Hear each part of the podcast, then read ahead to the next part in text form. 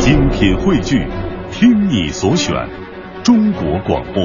radio.cn。各大应用市场均可下载。观点、解析、分享，带上你的思想，观点碰撞。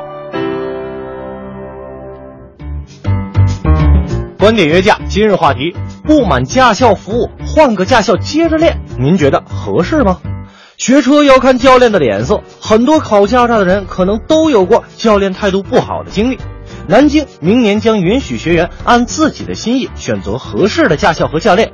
这项名为“一卡通”的服务，让学员在任何一所驾校报名，可凭一卡通去其他学校练车。是的，没错，驾校服务不过关，学员可以炒掉你。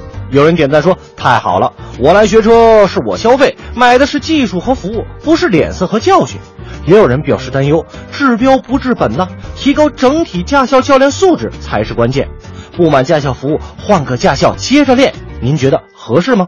评论员卢静和朱毅观点针锋相对，对这件事儿您怎么看？欢迎发送您的观点到微信文艺之声公众平台“观点约架”，等您说话。欢迎大家伙儿，这里是快乐晚高峰之观点约架。我们今儿要跟您聊的就是关于学车和考驾照的那些经历和事情哈。其实，在过去哈，这个学驾驶哈，给学校交钱以后，可能或多或少都要看教练的脸色来学车了哈。今后哎，反过来了，明年这个南京驾培行业就推出一卡通，学员在任何一所驾校报了名，都可以凭借这个卡去其他学校来练车，反正就是按照自己的心意来选择合适的驾校和教练。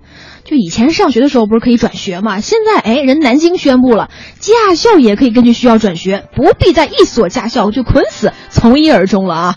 有人说好事儿啊，完全利于学员，这样这个各个驾校也能良性竞争啊，哪儿好去哪儿嘛。也有人觉得说，态度服务好了，那驾驶学员的水平就一定能提高吗？你看看现在马路杀手那奇葩的驾驶技术，为了社会公共安全，建议教练就应该严格要求，不是你交了钱就可以学车的啊。反正点赞和质疑的声音都有，也想问问各位哈，不满驾校的这个服务，换个驾校接着练，你觉得合适吗？两位评论员卢静和朱毅观点针锋相对，首先有请卢静。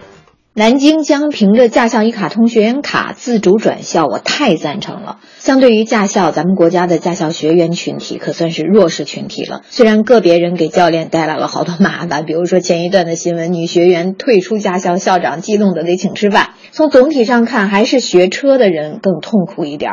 这下学员终于可以结束忍气吞声、一棵树上吊死的学海无涯苦作舟的学车经历了。以往，如果你研究不到位、运气不好误入某驾校，就只能期盼着某个教练个人能够善意靠谱一些。现在好了，政府举措保证你自主转校，不必损失太多的金钱和精力。大思路是为学员着想的，也有技术保障。接下来就是在执行层面上的具体设计和操作了。开车上路是件大事儿，不仅关乎驾驶员和行人的生命安全，也是对社会公共秩序、公共安全和社会心理有着特别大的影响，谁都跑不了。所以说，不管驾考制度怎么改革，不放任任何一个马路杀手上路，是咱们每个交通参与者的心愿。驾考至少在知识和技能上要保证这一点。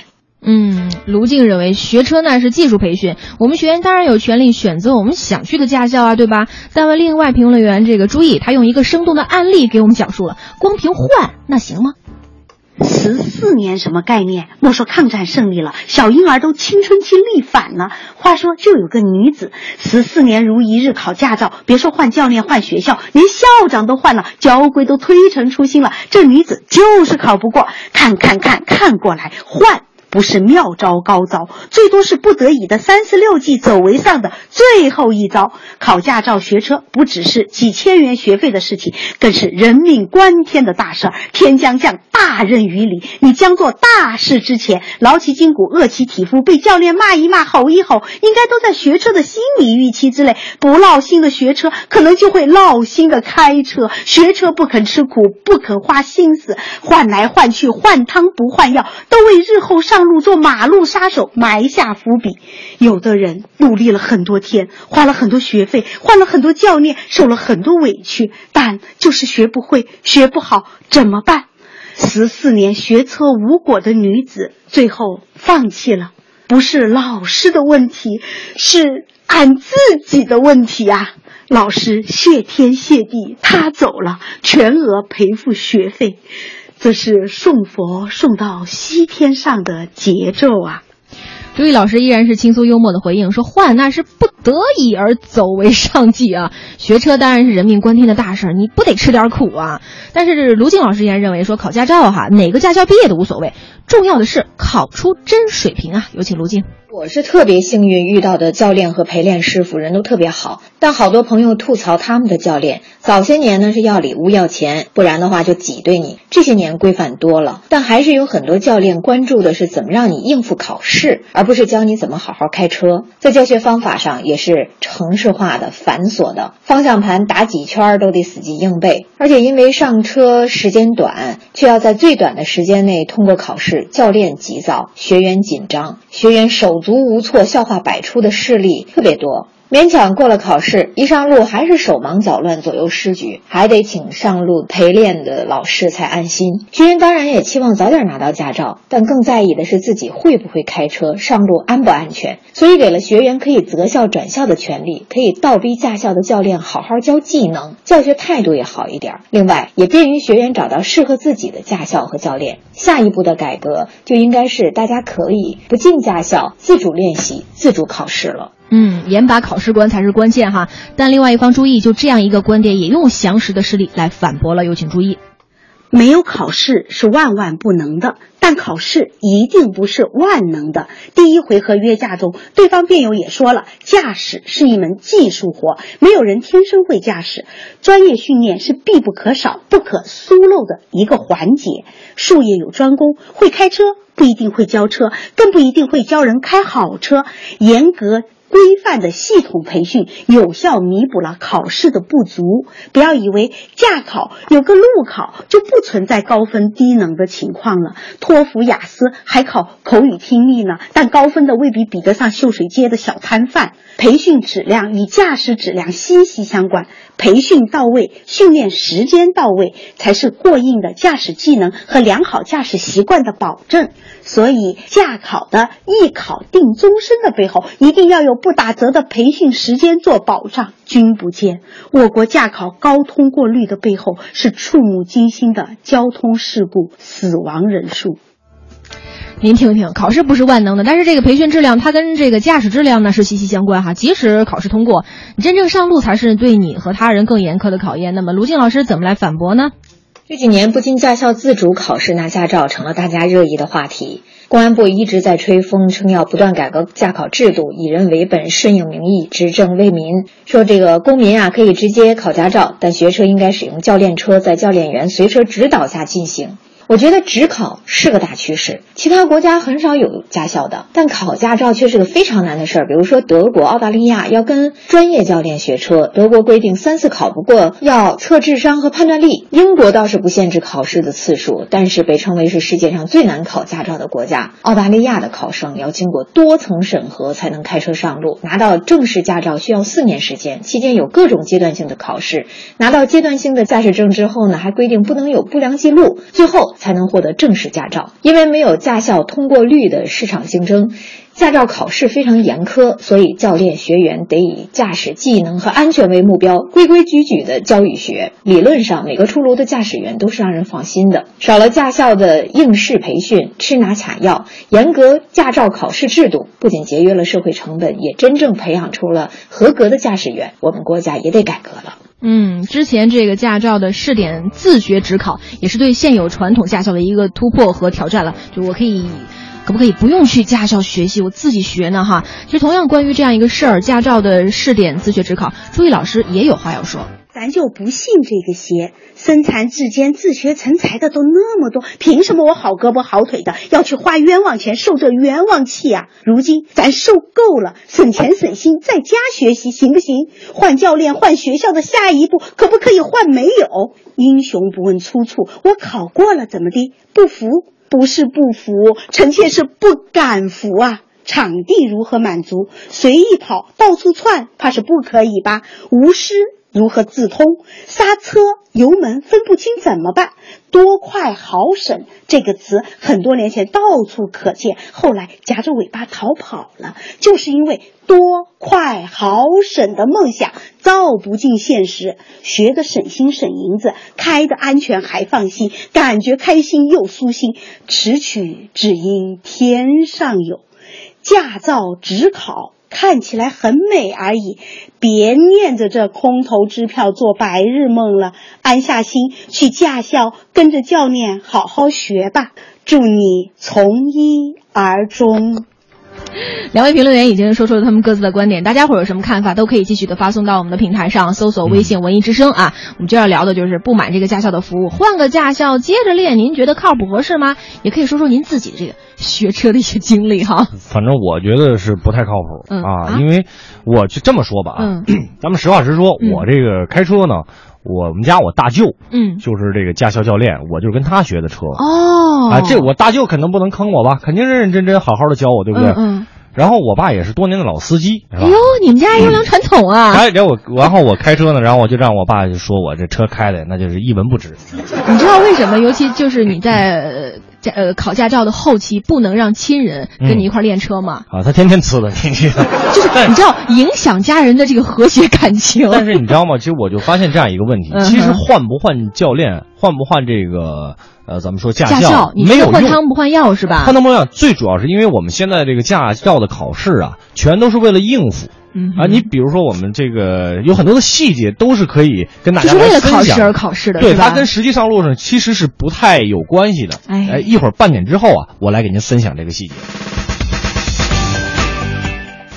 快乐晚高峰，两点之间快乐最短。半点之后，感谢各位回来继续我们的快乐晚高峰，我是刘乐。朋友们，大家好，我是五科。今儿五科找来这么个事儿跟大家聊啊，对呀关于这个换驾校、换教练的这么一个事儿。嗯南京这事儿不是发生在咱们北京，在南京。南京人明年就要出台这么一项规定了，拿着那个卡片儿叫做一卡通啊，就可以随意的去在驾校里面转学，随意的换教练。哎，今儿我看这驾校不爽，好，那我换那个驾校是吧？明儿我搬家了，住那边，好，那我就再换一个驾校。啊，是可以的。都是可以的哈哦。当 然，它主要目的呢是想要这个，其实我相信他最主要的还是想培训出那些优秀的驾驶员。还有就是，他希望各个驾校之间能够有一个良性的竞争。以前呢对，比如说你在这儿从头学到尾，就是从一而终嘛。现在我们就哎，自主权在我们自己手里了。嗯嗯，哦对对对，是这样一个情况。但是刘乐在上半段的时候，最后哈有一段没扣是吧？对呀、就不能不说的一一些经历要跟我们分，享。就是说咱们现在国内这个驾驾照的考试，它的应试在哪儿？刚才我说过了，我这个教练呢是我大舅，是吧？那肯定不能是坑我呀，肯定得让一方面呢让我这个掌握良好的驾驶技术，另外一方面呢让我能够通过考试。那你比如说我们在考试路考的过程当中哈，呃，像是这个我们并线啊，就说到并线这个事儿，让我想起成都那女司机挨揍那女司机。哎呀，就并线的时候呢，你要提前先看反光镜，嗯哼。呃后呃看这个后视镜、反光镜，然后呢你要看一下后边有没有车，嗯。然后你才能并线，是吧？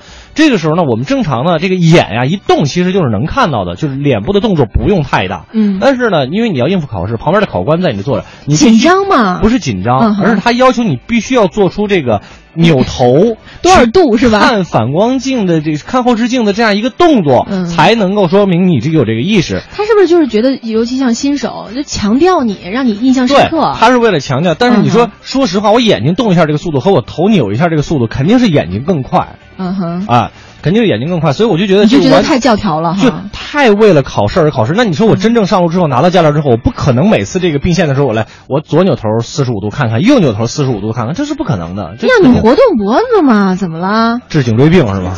那那不是驾校，那是中医，对不对？所以说，我觉得他完全是为了应试。什么时候我们能够不应试的去考驾照了，可能就不会再出现这个什么路怒症啊、啊什么打司机啊这样的一些事情。所以也给这个驾校，包括这个这个相关的这个驾考部门哈、提出了一些这个，我觉得是应该是很好的这个建议哈方法，嗯哈，嗯，这而且要是什么呢？如果有这个机会的话，哈，如果觉得自己没有达到那水平，不要强求去考这个驾照，嗯我们慢慢练，慢慢练，什么时候练到纯熟了以后，像才能考我，嗯，是吧？啊 不着急，就不着急，好多那个一考考好三年，呃这一一年的时候，哎，我要我要开始学学那个驾本了哈。一四年一问，呃，怎么样？哎，我科二过了，嘿，也是忒着急，你知道吗？我觉得每个人的情况不一样，根据您的时间啊，根据您的这个安排呀、尤其哈，我觉得男女性别也是不一样的。对，我觉得是这样，你区分对待。我觉得你看，比如说我我学车的时候是六个六十小时嗯，必须要这个够六十小时。我觉得女司机可以上升到一百二十小时，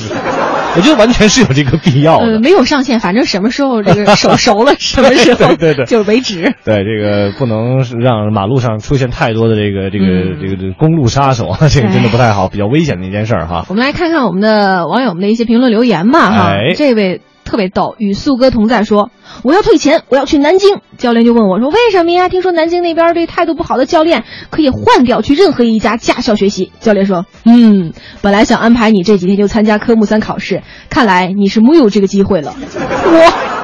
这个挺尴尬，没事儿，别别别看着这个兴起啊啊哈！最近就说了，说驾照本身服务和价格就不太一样，是吧？不知道刷卡以后呢，到不同的驾校刷卡收的钱是不是有差别？要是一样，估计啊，驾校就要开始懈怠了，那烂驾校就更烂了，没有嗯包产到户，成大锅饭了。确实，它这个背后的隐患还是挺多的，也有这样，你比如说咱们这个北京的各个驾校的收费标准就是不一样的。参差不齐啊。有一些贵的确实交得起，有一些便宜的真是大波轰啊！哎这我不得这个这算不知道算不算曝光？北京有一个驾校，就是你自己感觉你可能开三十多个小时，刷够三十多个小时，他把时间都给你刷够了，你就来约车来练。啊，其实你实际根本没有那么多小时，对他他替你刷。对你练的差不多了，你说 OK 我可以考试了，他给你安排考试。嗯你说这不是就是很危险的一件事情吗？因为我身边有很多的这个，不是有很多有几个朋友就是在这个驾校同时考的，嗯，因为他这个耗时比较短嘛。那你说这就是吧？看起来好像你是这个为这个学员在服务，其实嗯我觉得。你可能会会给很多的学员，比如他这个技术不过硬，他的时间不够，他上路了以后他就是害。害人命啊！就说句最、说到最严重，那这就是害危害人命嘛，对不对？嗯谋杀 murder，这个小安子说了，说小学毕业我们学校操场修好了，初中毕业食堂建好了，驾照考出来了，竟然再也不用让家教教练骂了，嗯说啥好事我都没赶上，这样对我真的好吗？没关系啊，忍忍吧。然后这个呃魔术是说，有这一卡通就迫使教练整体素质提高，对于嗯被选择的教练多一些呢，是这个教练课时的一个补贴，就会让这个教练呢提高素质，同时严格控制考试标准，绝对禁止驾校与交管部门凭借良好关系降低考核标准。哎，对，这个很重要。这个真的很重要，发哎现大家真的是还有各自的这个想法和观点哈，也帮我们梳理了很多关于我们每天讨论话题的一个逻辑啊，还是是高手在民间的啊，。反正这个包括有很多的朋友也也在说自己的这个驾考的经历，包括、呃徐龙小也说，我前天才报的驾照，希望没那么难。嗯，你报哪驾校？你可以私信告诉我，刘乐可以告告诉你，因为身边朋友各种驾校的都有，哦，你对这个行业对这个市场还是蛮熟的，是吧？也没有说很熟吧，但是至少有过身边基本上所有的朋友啊，哦除了五科这样的，基本上都会开车，是吧？所以说也是分布在这个各个不同的驾校嘛，都可以简单的了解一下啊。哎，那我们的平台上欢迎大家伙来咨询。如果您在学车过程当中有什么困惑、有什么难题、有什么犹豫的，发来你的问题，然后我们的工作人员，包括刘乐，会及时的回复你。哎，工作人员不就是我吗？就这俩人。好吧，今天这个话题我们先讨论到这里。嗯，反正就是推行这样一个服务呢，呃，初衷是好的，反正我觉得关键就是后续怎么来规范化教学，多方选择之后更要严把这个考试关嘛哈。嗯我觉得这还是摆给当地监管执行部门的重中之重了。